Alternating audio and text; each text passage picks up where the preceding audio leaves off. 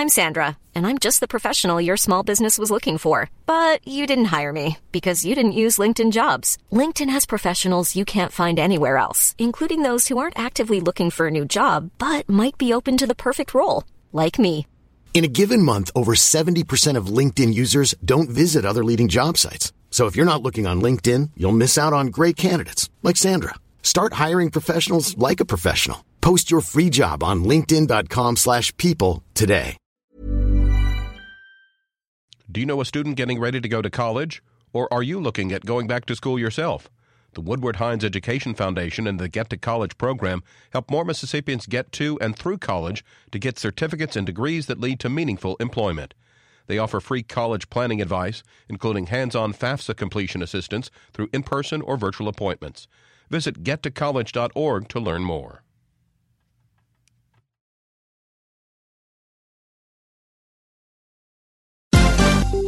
This is MPB News. Hi, this is Karen Brown.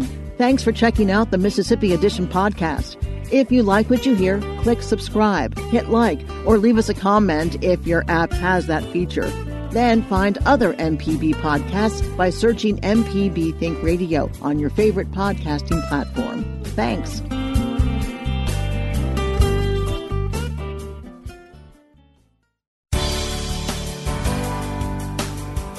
Good morning. It's 8:30 on Friday, February 26th. I'm Desiree Frazier and for Karen Brown, and this is Mississippi Edition on MPB Think Radio. On today's show, residents of the capital city continue to face water outages following last week's winter storm. Then, a Mississippi agency assigned to distribute millions in federal pandemic relief funds is under pressure to get the program going or risk losing the money. Plus, the Mississippi Economic Council responds to the House's fast track tax plan. That's all coming up on Mississippi Edition right here on MPB Think Radio. The Mississippi National Guard has stationed tanker trucks outside several Jackson schools distributing non potable or potable water for residents in need. Parts of the city have not had running water for more than a week following last week's severe winter storm.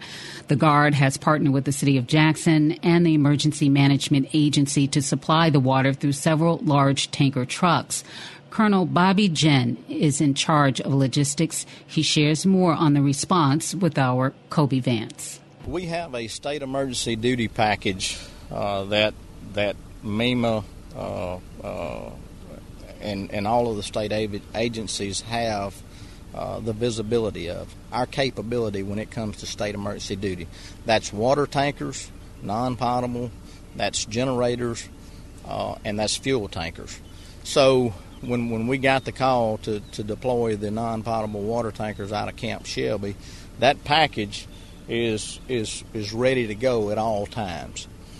Are y'all helping support any other cities across the state? Uh, as there's a few other cities that have uh, some water issues, maybe not to the same extent as Jackson. Right. The, on, the only uh, city that we're supporting with non-potable water right now is the Jackson area uh, right now.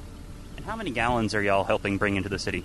So each one of these tankers uh, uh, holds 5,000 gallons. So we brought 20,000 gallons with us, and we will we will top those off as need be as, as we go through the water. Uh, we'll we'll come here and, and top them back off and then spot and uh, distribute more water. Now, as I'm standing here, I'm seeing a few cars come through. How many uh, people do y'all expect to see come through and uh, help get them some, some water to help uh, to use in their homes, in their shower, in, in their tubs, and their uh, toilets? I, I, I, would I would expect that each one of these tankers by the end of the day would be close to being empty. So as we get in that battle rhythm, um, our battle rhythm would be uh, at the end of the day at six o'clock in the evening when we leave this site, we go top them off, we stage them, and then we bring them back here uh, uh, in the morning at, at, at nine o'clock in the morning. Now, if that consumption rate is higher than that, then we will adjust our battle rhythm to, to how we uh, can better serve and better distribute water to the, to the citizens here in the Jackson area. you mentioned earlier that this was just one of the trucks that was ready to go. Are there other trucks that could be prepared in the coming days? We, have got we've got four non-potable uh, water tankers in our state emergency duty package, and that's what was requested, um, and and and that's what we have had ready to go. Um, uh, of course, as this this uh, this mission carries on, continues on, uh, if if if we need more, uh, then we will go back and look at look and see where some of our other assets may be located uh, within our organization. Now, what can you talk on the significance of Mississippians helping Mississippians uh, as the nas- as they as troops of the National Guard? It's it's it's it's what it's all about. I mean, we're uh, when when you know we're we're, asked to, to do the federal mission to, to, to go across the pond, if you will, uh, but but but it's a little bit different when you're supporting your home state. You're supporting uh, people that you you grew up with, people that you you know from, from Sunday school classes to, to, to whatever. I mean, it's it's it's it's it's it's it's more of a family aspect, if you will. Colonel Bobby Ginn with the Mississippi National Guard. Jackson resident Carol Green was one of many in line to fill containers of water yesterday. She said the week of no water has brought discontent among residents. It is real frustrating not to have, you know, the essential that you need to wash dishes, to cook, to bathe. It's very frustrating. It makes you want to do something. But hey, we know we can't do nothing about it does that does that contribute to the frustrations to feel like you're just trapped? Right, right, right. You know, like I say, um, certain people have water, and there are others. And I mean, their water have not been been uh, tampered with at all. They have had water ever since the freeze, but there are certain ones of us that haven't had any. So y'all haven't had any water in your home. Uh, when when did it get cut off? Tuesday. Uh-uh. It was Tuesday. So it's been over a week. Over a week. They turned it on for a little while yesterday, and then they turned it off. Okay, that was time enough for everybody to get a bath. But after that, you, you can't go use the bathroom. You can't use the bathroom. Now, uh, does supplies like what you're getting here today, does that help at all? Yes, this is going to be a big help. We'll be able to flush. We'll be able to wash dishes. But is that enough? No. It's not enough. We don't have we don't have the containers to get enough water. You know, hey, I feel I'm a senior, so I feel sorry for other senior citizens myself. You know, especially those that are unable to get out, they can't um, get what they need and I feel like they should have people to go to their houses and make sure that they are okay, that they have what they need. That's my opinion. Public Works officials estimate outages are impacting half of the city, and the system may not be restored until sometime this weekend.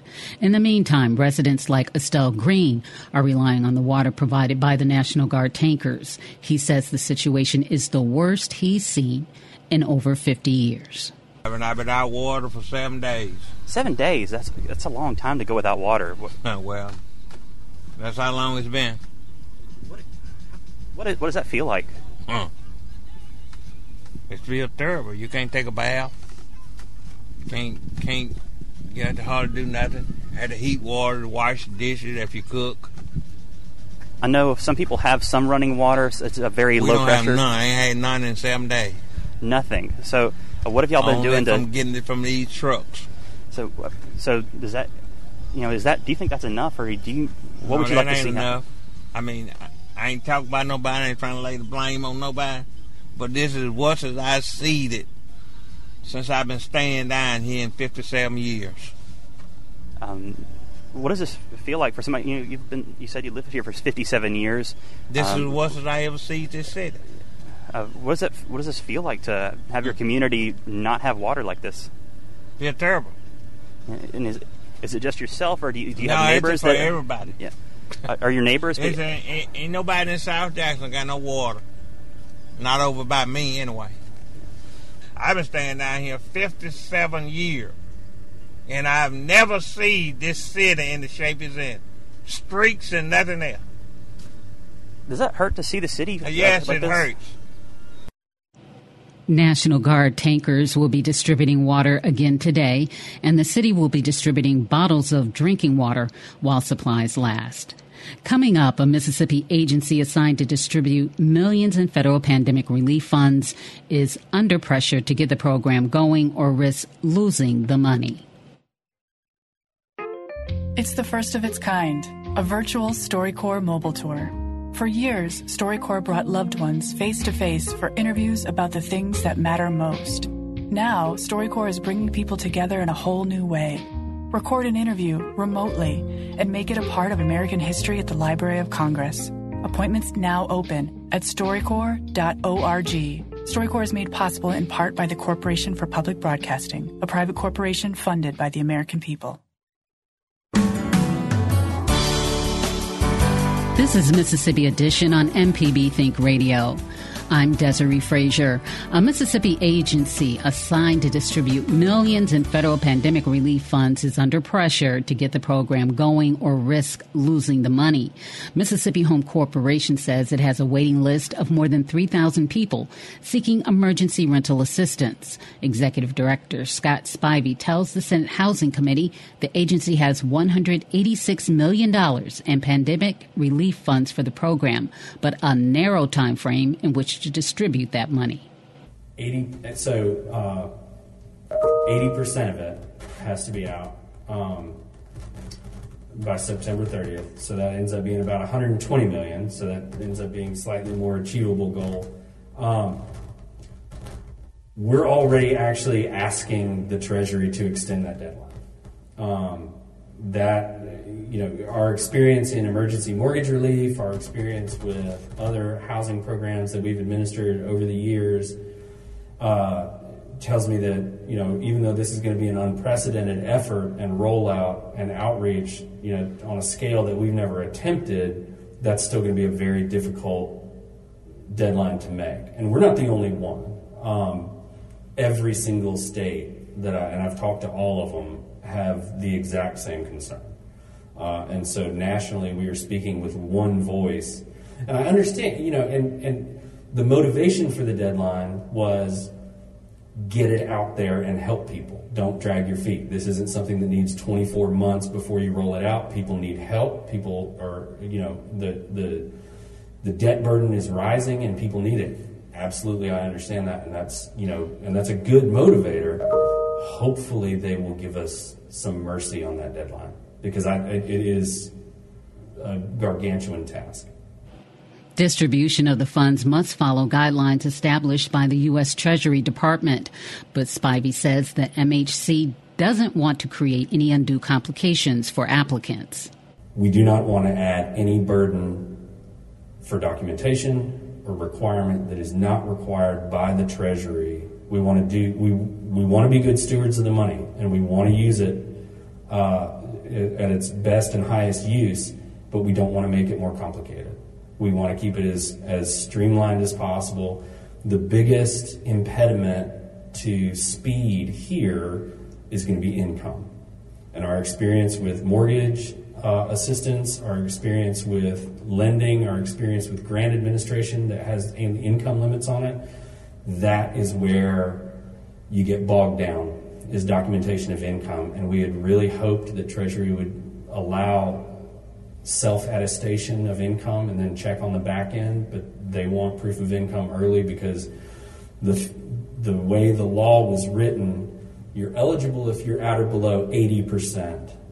But we have, we've, we've been, we're mandated to prioritize 50% or below right? So, and, and that's one of the things that we're having to try to figure out. Prioritize is a really easy word to write, but it's a really hard word to implement.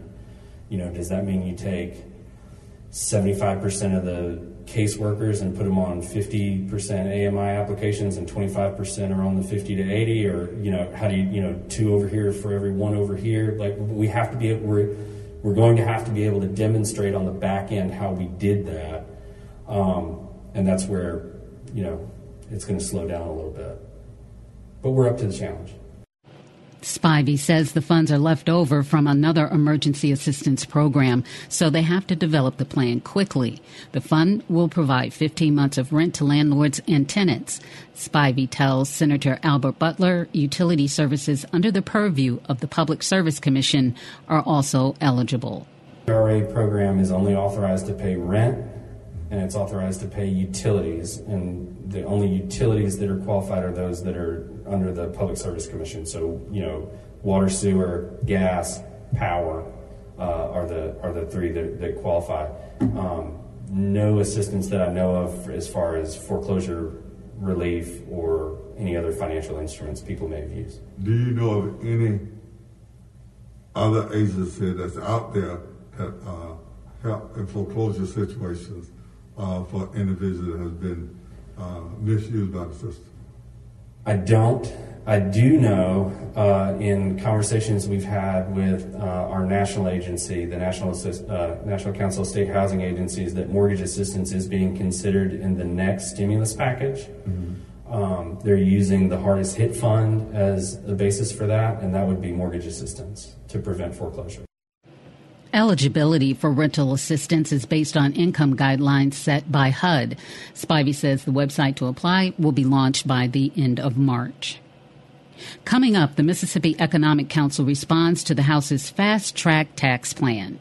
This is Mississippi Edition on MPB Think Radio. Hey, this is Larry Morrissey with the Mississippi Arts Commission. I'm one of the hosts of the Mississippi Arts Hour, the arts interview show on Think Radio. We talk with visual artists, musicians, writers, as well as people who help bring the arts to their communities. We hear about how each artist learned their craft and get some insight into their creative process. You can hear the Arts Hour every Sunday at 5 p.m. on Think Radio, or listen anytime by subscribing to the show through your favorite podcasting app. This podcast is a local production of Mississippi Public Broadcasting and depends on the support of listeners like you. If you can, please donate today at mpbonline.org. And thanks. This is Mississippi Edition on MPB Think Radio. I'm Desiree Frazier. A tax overhaul championed by House Republicans has not yet received the endorsement of the Mississippi Economic Council. The Mississippi Tax Freedom Act was introduced and passed in the House earlier this week. The tax reform bill would, among other things, phase out the state income tax, reduce the grocery tax, and raise the sales tax. But Scott Waller, president and CEO of MEC, tells our Michael Guidry the council has to determine the potential impact of the plan there had been conversations about that we wanted to take a look at it and, and, and to make sure that we had I guess what you would say is a, a tax structure that promotes job growth, capital investment, and uh, we knew that it was a priority for uh, you know uh, several of our, our leaders at the legislative level, and, and and even you know even our governor has mentioned the, the fact that there's some things he would like to see happen with our tax code. Um, so we we knew that there was discussions about this. We knew that there was things that were going to be taking place. We also knew that they were we're kind of working on a proposal. We we just had uh, you know what we we didn't what we didn't know is what it was and when it was coming until it was actually introduced. It, it, it's it's not a surprise that our legislative leaders have been working on this. I think it was just that we didn't know, you know, we just didn't know the details of it until the bill was uh, was actually introduced, and we now have to look at that and say what is what is the impact of. It's available now. Anyone can access it, and you and I, I assume the Economic Council will take a hard look at it, like you've said. My question is, what what do you look for? How do you how do you break down something as complex? I mean, it's reportedly 380 pages long if, when printed out. How do you begin looking at that, and what what do you look for to kind of assess if well, this is good for Mississippi's economic growth? it, it, it's really just a comparison. I mean, I think what as we look at the details, what we do is we take a look at okay, what are what are our competing states charging in terms of sales tax, and particularly the business side of things, the inputs that are being taxed on businesses, whether it be manufacturing, whether it be agriculture, or some of the other you know, the equipment purchases and things of that nature. What what are our competing states charging in, in those areas?